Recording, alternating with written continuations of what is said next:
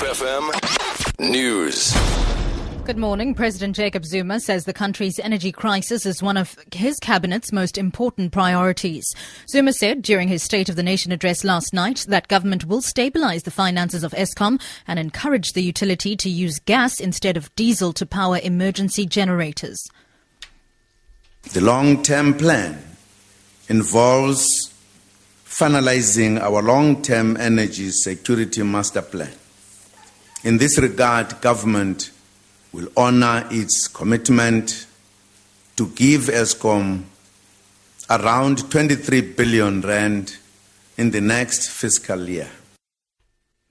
The D A Federal spokesperson Wilmot James and D A M P Diane Collabarnard have arrived at the Cape Town Magistrates Court ahead of the court appearance of five D A members. D A National spokesperson Marius Riedlinghuis, M P, Cape Metro chairperson Sean August and three others were arrested yesterday afternoon while awaiting the arrival of President Zuma in Adderley Street for the State of the Nation address.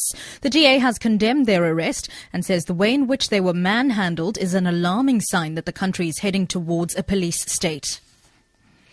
The City of Cape Town's Fire and Rescue Service has warned residents of a job scam during the rounds. Spokesperson Richard Bosman says the city has been alerted to a post on a social media site advertising for fire training and job placements or in-service training.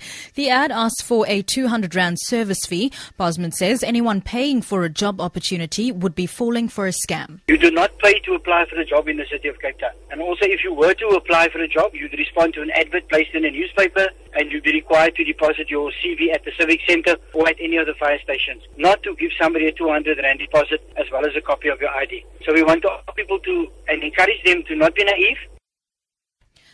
And finally, an application by the Rasta community of Knysna in the Southern Cape of... for a stay of prosecution on Daga-related cases will be heard in the local magistrates' court today. The call stems from the Constitutional Court challenge of the so-called Daga couple, Julian Stobbs and Kathleen Clark, who've been fighting for three years to have Daga legalized.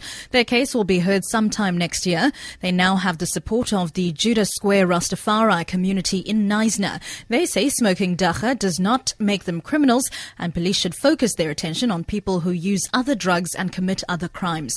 For Good Hope F M News, I'm Sibs Mattiella.